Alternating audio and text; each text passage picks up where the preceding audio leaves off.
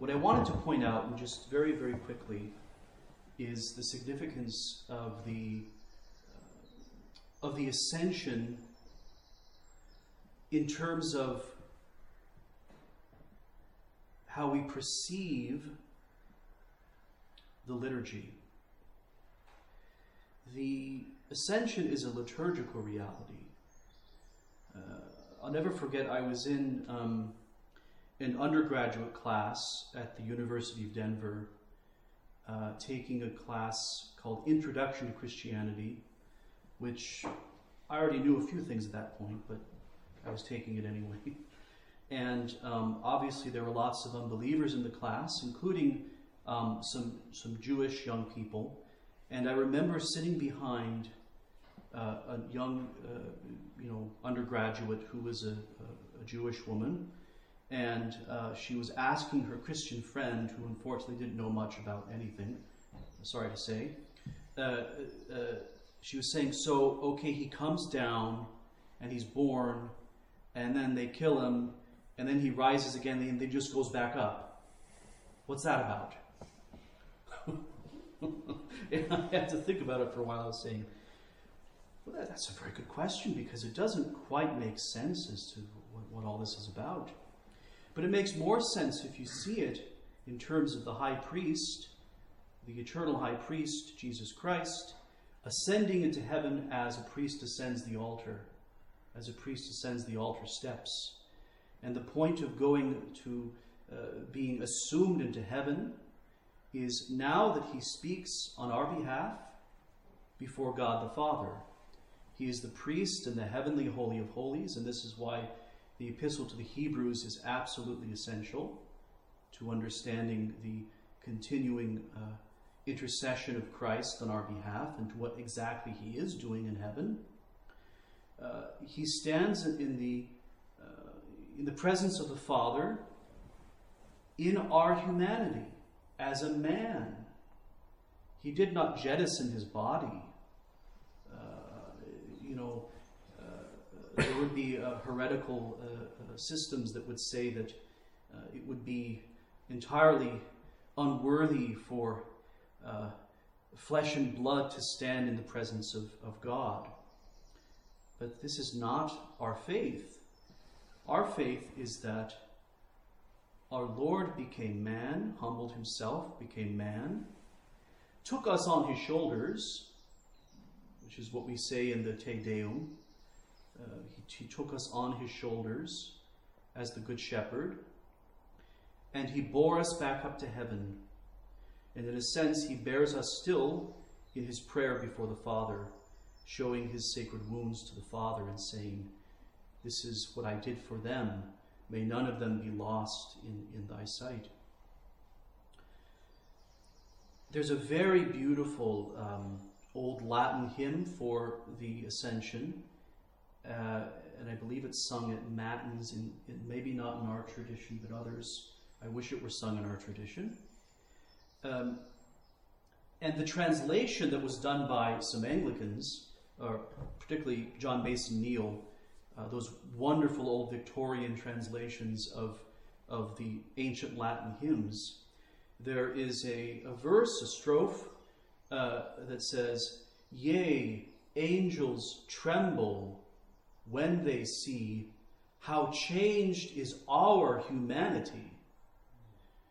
Uh, see if I can remember the rest. Um, For flesh hath purged what flesh hath stained and God, the flesh of God, hath reigned. That's that's that. Whenever I hear that, it gives me goosebumps because when you think about it, it's it's our flesh. It's us standing in the in the presence of the Father. We're there in Christ. And so it's not just a matter of, of sort of God coming down and appearing for a while and then getting killed and then rising again and going back up for some reason. It's a matter of uh, Him bearing ourselves in His person, in His glorified body, to be in the presence of, of the Father, to be our forerunner, as it were, into the heavenly places. And this is what we do in the liturgy. This is what we do in the liturgy. The priest is a stand-in for Christ. It's not a, it's not Father Benedict or anyone else. It's when you see the priest ascend the altar, it's Christ Himself, and the symbolism is is uh, the, the reflection. The priest, what he does is the reflection of what's going on in heaven. Uh, the the altar on high is the altar that is uh, uh, the one that really matters. What we do on earth is, is a kind of parable, as it were, of, of what's going on eternally in the heavens. Uh, but what's, what's very, very important is to realize that in the liturgy, we are in the heavenly places. In the heavenly places. And this corrects a lot of, uh, of, of things that we see today that people think that the liturgy is about the here and the now, that it's a place uh, where we can go to um, uh, to follow our own pursuits, perhaps to uh, uh speak of. Uh, I think we heard a priest here that said that um, he had to put a stop to certain aspects of the um, the prayer of the people at, at, Sunday Mass because there was they were letting they were opening the floor to people to come and say whatever they liked, and of course people got up and said all sorts of outrageous things. And uh, one of the parishioners came uh, and said, Father, uh, how dare you do this? Uh, because I now no longer have um, uh, a soapbox for my uh, for what I care about, for my little um, cause. and the priest said, That's exactly right. Because it's not about that. Now, of course, the, church takes all of uh, humanity and all of the needs of creation to Christ, but that's already being done. We don't have to mention our little, our little this and that. That's a kind of horizontalization of the liturgy. Anything that tears the liturgy down, down, down to just the, the, the kind of horizontal aspect is, is, is, is uh, a very cruel thing because it, it, it makes it impossible for the faithful to raise their hearts and minds to God. As the collect that I just said says, that we may, in mind or in spirit, thither ascend where Christ has gone before us. It makes it impossible for us to ascend in the mind where we will go in body with Christ at the end. We must now, here and now, begin to lift up the heart to God.